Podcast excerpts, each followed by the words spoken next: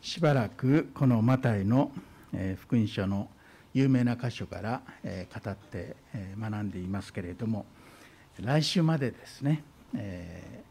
この箇所を学んでみたいと思います。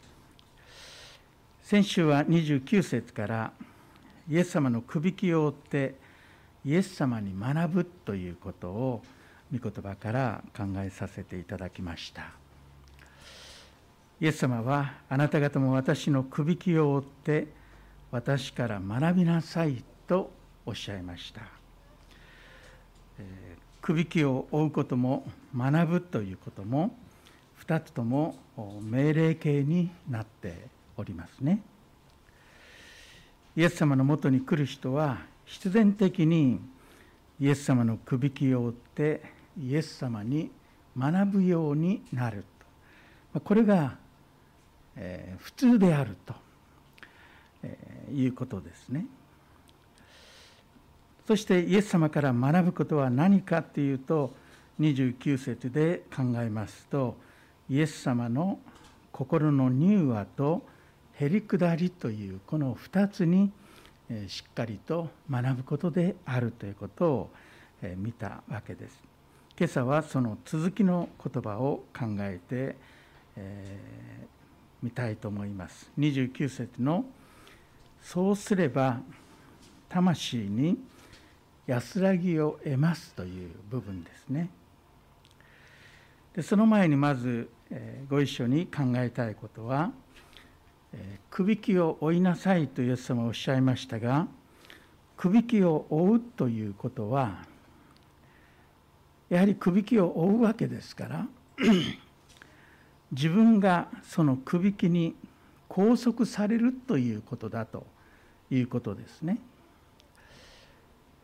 家畜はくびきで互いに固定されることによって自由に動き回ることができなくなります。そこにくびきをつける目的があるわけですね。自由に動き回れないように拘束されるそのための道具がくびきでありますそしてイエス様は私のくびきを追いなさいとイエス様おっしゃいましたけれどもイエス様のくびきを追うことはある意味で私たちも自由を失うことでありそして拘束されるということを意味するんですね。まあ、昔も今も多くの人は一つの宗教を持つことを非常に警戒するのではないでしょうか。特に日本人は。私もそうでした。イエス様を信じると何か非常に狭い世界に入ってしまうのではないかと。何か教えに拘束される。窮屈な生活が始まるのではないかと。それは嫌だと。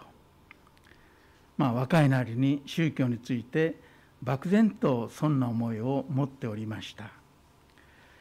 自分の願いや思い通りに生きるために私はどんなものにも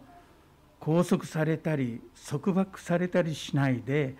自由でいたいとそう思っていたわけです。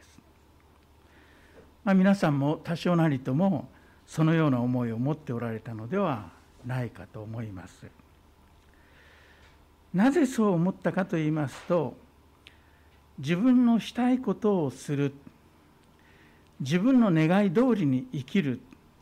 それが自由だと考えていたからですね。何かに拘束されることは自由を失うことになるとそう感じるわけです。しかし今その時の自分のことを振り返って気づきますことは私はその頃は何者にも拘束されないでいたいと思いながら結局は私は自分自身に拘束されていたんだなということです。自分で自分を拘束する、まあ、いわば自己拘束と言ってもいいでしょう。そして私を拘束している私という人間は果たしてどんな人間だったかといいますと愚かであり無知でありそして無分別。そういったものをいつも引きずっている人間であります。ですから自分の考えあるいは自分の計画自分の人生観あるいは自分の好み自分の思想そういったものに拘束される生き方っていうのは非常に危うい生き方だったんだなということを今思います。しかしその時はそんなことなど全く気づいていないわけですね。人間は、まあ、聖書全体を見て感じることですが何かに拘束されて生きていくものだと思います。それは例えば自然界を見るとよくわかるんですね。私たちは自然の法則に束縛され拘束されて生きています。引力の法則に支配されております。支配されるのは嫌だと言って引力から解放され無重力になったらどうなるでしょうか。いっぺんに秩序がなくなってしまいます。上もなければ下もない。右もなければ左もない。宇宙空間では前にも後ろにもどこにも進むことすらできないそういう状態になってしまいます自由になったと思った途端に大変な私たちの手に負えない不自由が私たちを縛ってしまうのですね。私たちが今秩序を保ってこの地上で生活しているのは自然の法則に私たちが支配され束縛され拘束されているからであります。ある人は私は神から自由になりたいと神様に拘束されたくないと考えると思います。そういう考えが世にいっぱいありますね。そう言って拘束から解放されたとします神様の拘束がなくなったと思った瞬間に結局その人は神はいないという自分の信念にその時から拘束されて生きることになってしまうんですね。もし何かに拘束されることが避けられないのであれば何かに私たちは拘束されて生きるのであればやはりイエス様に拘束されることほど安全な道はないと言わなければなりません。イエス様はあなた方も私のくびきを追って私から学びなさいと呼びかけておられます。この声を私どもはしっかりと聞かなければならないんですね。そして29節でイエス様は そうすれば魂に安らぎを得ますとこうおっしゃいました。くびきによる拘束と束縛は嫌だと言わないでイエス様のくびきを追う人にもたらされる報酬あるいは実りそういうものがあるということですね。それがここに書いてある魂の安らぎです。安らぎを得ますというふうにこう約束されていますけれどもこの「得る」というふうに訳されている言葉は「本来の意味は見つける見出すという意味の言葉ですねくびきを追ってイエス様の乳和とへりくだりに学んでいますと自分のうちに安らぎが宿るようになっているということを発見しそれに気づくということなんですね。イエス様に学んでいますと誰でも必ず変化を経験してまいります。そして自分が変わってきた変化しているということに私たちは気づくようになるのだということですね。くびきを追うことには報酬や実りあるいは結果が必ずあるということを保証しているのが29節のこのイエス様の「そうすれば」という言葉です。手元にある日本語の聖書を何冊も見ても日本語ではどの聖書もこのところを「そうすれば」と訳していますね。ギリシャ語では簡単な「解」という言葉で英語ではただ「安堵」というふうにこう訳してますが日本語は、えー、本当に独特の素晴らしい響きがありますね。そうすればというふうに日本語ではどの聖書も訳しています。魂の安らぎということについては以前話しましたけれども28節の「私のもとに来なさい」と「私があなた方を休ませてあげます」とおっしゃったこのイエス様が休ませてあげるとおっしゃった休みと同じ言葉が29節の安らぎという言葉です。でこの休み安らぎはイエス様との人格的な交わりに入ることによってもたらされるものですね。28節ではイエス様のもとに行ってイエス様との人格的な交わりに入るということが言われていましたしかし29節ではさらに進んでイエス様のくびきを追ってイエス様に学ぶことの恵みの深みが語られていると言っていいと思いますね。28節ではイエス様のもとに行く者にイエス様が休みを与えるとおっしゃいました。29節ではその休みを私たちの側から私たちがどう経験するかということが言われているわけですね。イエス様との私たちの人格的な交わりは深まっていくものであります。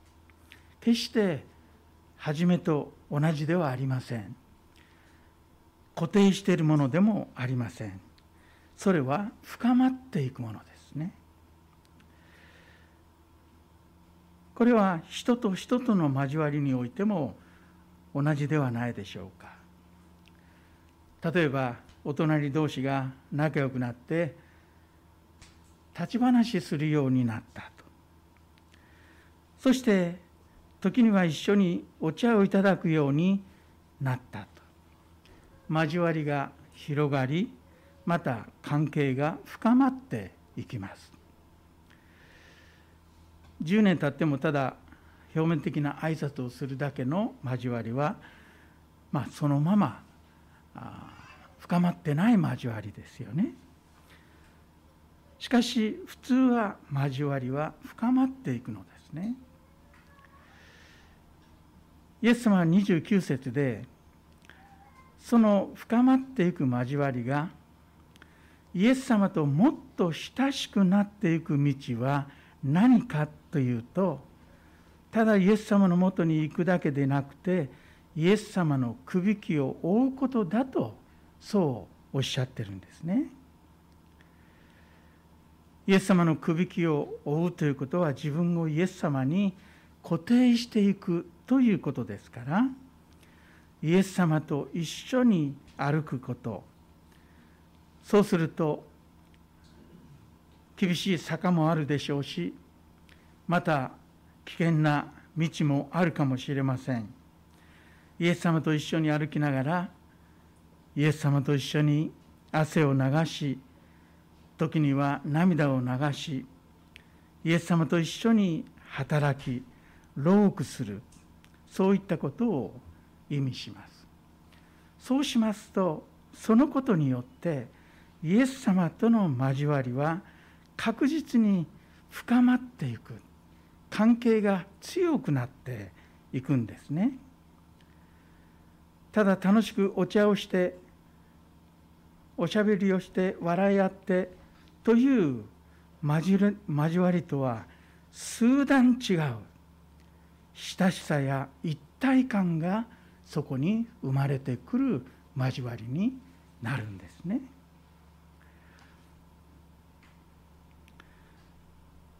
私の父は99歳で亡くなりましたけれども90を超えてもですね若い頃戦争に行きましたので戦友のあの人この人の話をもう昔から聞かされていくことですけれども90超えても戦友の話をよくしてましたね。あの戦友が亡くなったとかあの人はこういう人でこういう戦いをしてどこの戦地で一緒でどんなことがあってとそして連絡を互いに取り合っているわけですね。一緒に命の危険を冒して戦った戦友はそれだけ深い絆で結ばれているということですね。同じようにイエス様のくびきを追って本当にイエス様と共に労苦して汗と涙を流す人は表面的なお茶と笑いの楽しい交わりでは決して得られない固い絆でイエス様と結ばれてそしてイエス様との深い交わりの中に自らを置くことを喜びにするようになるのです。すると魂の安らぎがさらに自分のうちに宿っていることに気づくようになる魂の安らぎをあ与えられているということにあなた方は気づくようになるとこれが29節でイエス様がおっしゃったことですね。でこのイエス様の言葉の中に私たちはクリスチャン生活で私たちが経験する一つの原則が示されていると思われます。まあ、私たちは聖書を読みます新年になってまた新しく聖書通読を一からスタートなさった方もおられると思います私も元旦からまた毎年のことですが新しく始めました聖書を読みます時にまた学びます時に私たちがしっかりと学んでおかなければならないことは何かというとそれは原則を学ぶことですね。クリスチャン生活の原則を学ぶことです聖書から。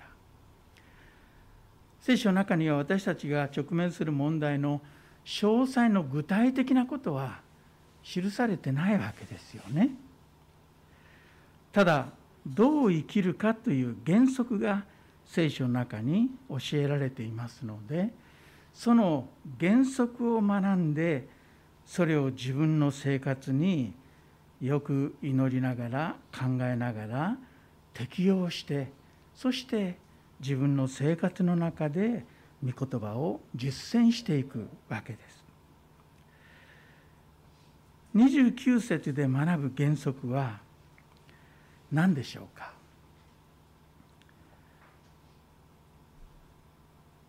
神の言葉は一見私たちを束縛し拘束し不自由にするように思われるけれどもそれに従う時に実は束縛拘束不自由ではなくて豊かな実りと報酬を必ず与えるものであるという原則ですね。これは聖書全体に見られる原則だと言ってよろしいと思います。例えばマタイの福音書で言えばこの原則がはっきり分かるのは有名なあのマタイの福音書の6章の33節ですね。マタイの6の33と言っただけでもうあああの御言葉だとみんなピンとこられると思いますね。6章33節まず神の国と神の義を求めなさい。そうすればこれらのものは全てそれに加えて与えられますという短いイエス様の言葉ですね。ここに見られる原則は11章29節の原則と全く同じです。前半でまず神の国と神の義を求めなさいとイエス様が同じ命令形でおっしゃいました。マタイの11章の29節ではあなた方は私のくびきを追いなさいそして私から学びなさいと命令形でおっしゃいました。どちらも私たちを拘束するものです。束縛するものですね。そして次にマタイの方ではマタイの6章の方では11章と同じようにそうすればというふうに訳されています。同じ言葉です。そうすればという言葉ですね。自分の義ではなく自分の支配ではなく神の支配と義を求めそれに服していくそうすればとこう続くんですね。そして次にその結果が書かれてあります。そうすればこれらのものは全てそれに加えて与えられますと原則は同じなんですね。神様が要求なさる神様の拘束するような言葉が語られる。そして私たちがそれに従うことが命じられている。そして私たちがそれに服していくと拘束する拘束される不自由になると思ったにもかかわらずそういったことを忘れるほどの豊かな実りと報酬が与えられていく。これが原則ですね。旧約聖書でもこの原則の例を一箇所だけ見てみたいと思います。それは第一列王記の17章の8節から16節のところに書いてある預言者エリアの出来事ですね。開ける方は開いてくださればいいと思いますが第一列王記の17章の8節から16節のところに預言者エリアがシドンのサレファテに住んでいた貧しいやもめのところに行った時のやり取りですね。エリアはパンもなくパンを作る一握りの粉と油しか残っていない。まさに極貧のやもめのところに行きました。自分が養われるために神様はエリアを富豪のもとに金持ちのところに豊かな人のところに送るのではなくやもめのところに貧しい人のところに送られたわけですね。そこに行ってエリアは水をくださいと言います。次に一口のパンもくださいと言います。するとやもめはパンはありませんと。亀の粉も壺の油も本当にもう少ししか一握りと少々しかなく自分と息子のためにそれを調理してパンを食べてパンを作って食べて食べたらもう私たちは死のうと思ってますと極貧のどん底ですね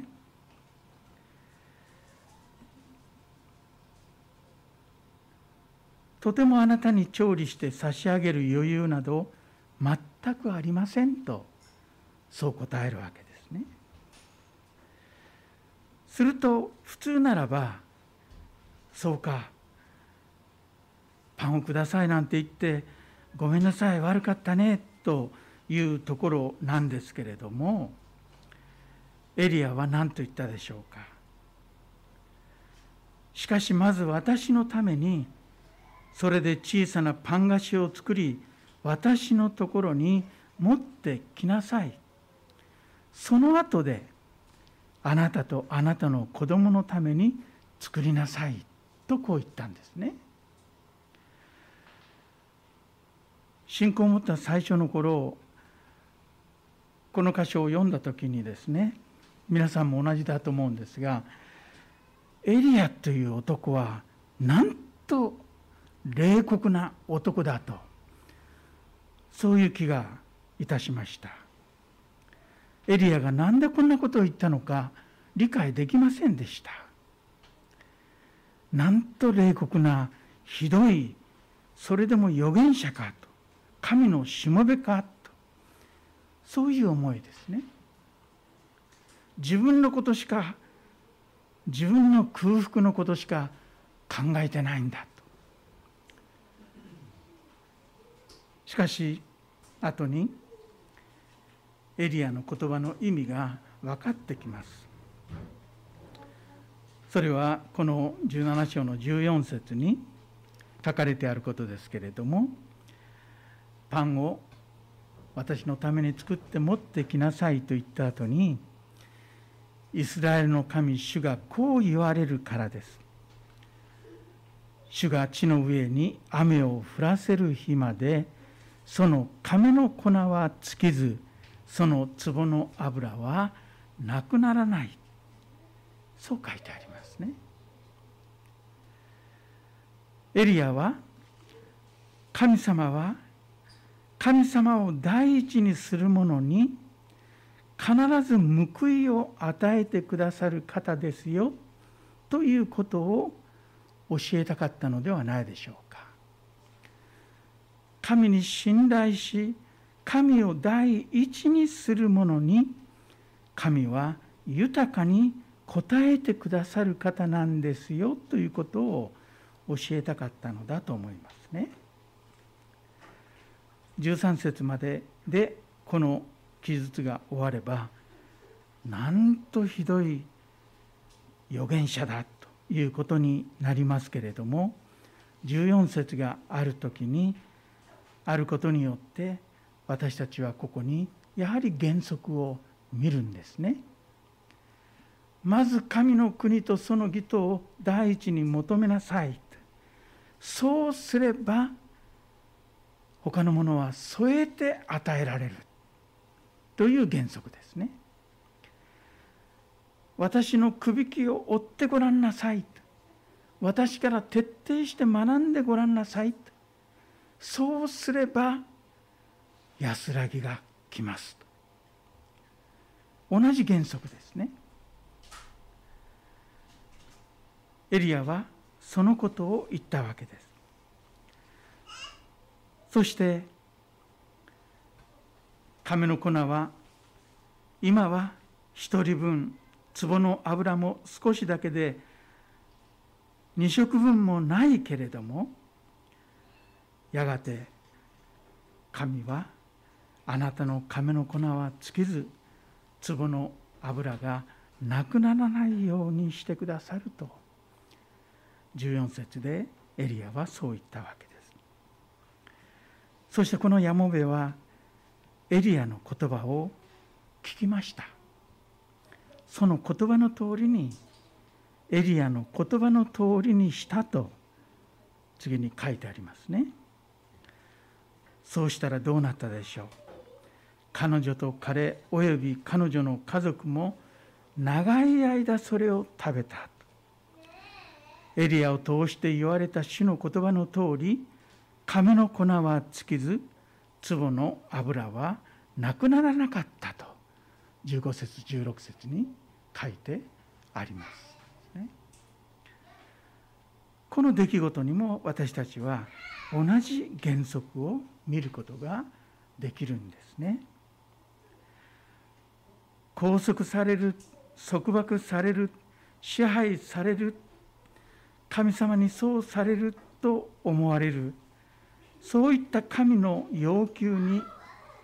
見えますけれども。しかしそれに信仰によって従いお言葉ですからと言って従いその拘束をあえて感謝を持って受け入れる時に人間の思いをはるかに超えた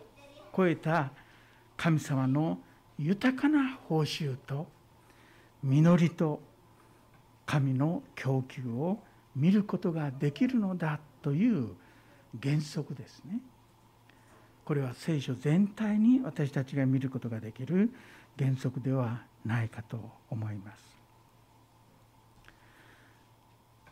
詩篇の119編の45節に 次のような言葉があります。そうして私は広やかなところに歩いていきます。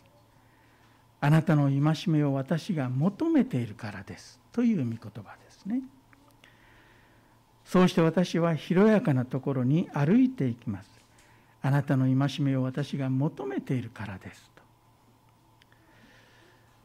神の戒めを求めた結果狭く不自由なところに拘束されるのではなくて私は広やかなところを歩くようになっているという言葉です。でこの広やかなところという言葉を英語の訳では広いところと訳しているものもありますけれどもでもここを自由と訳している言葉が聖書がいくつかありますね。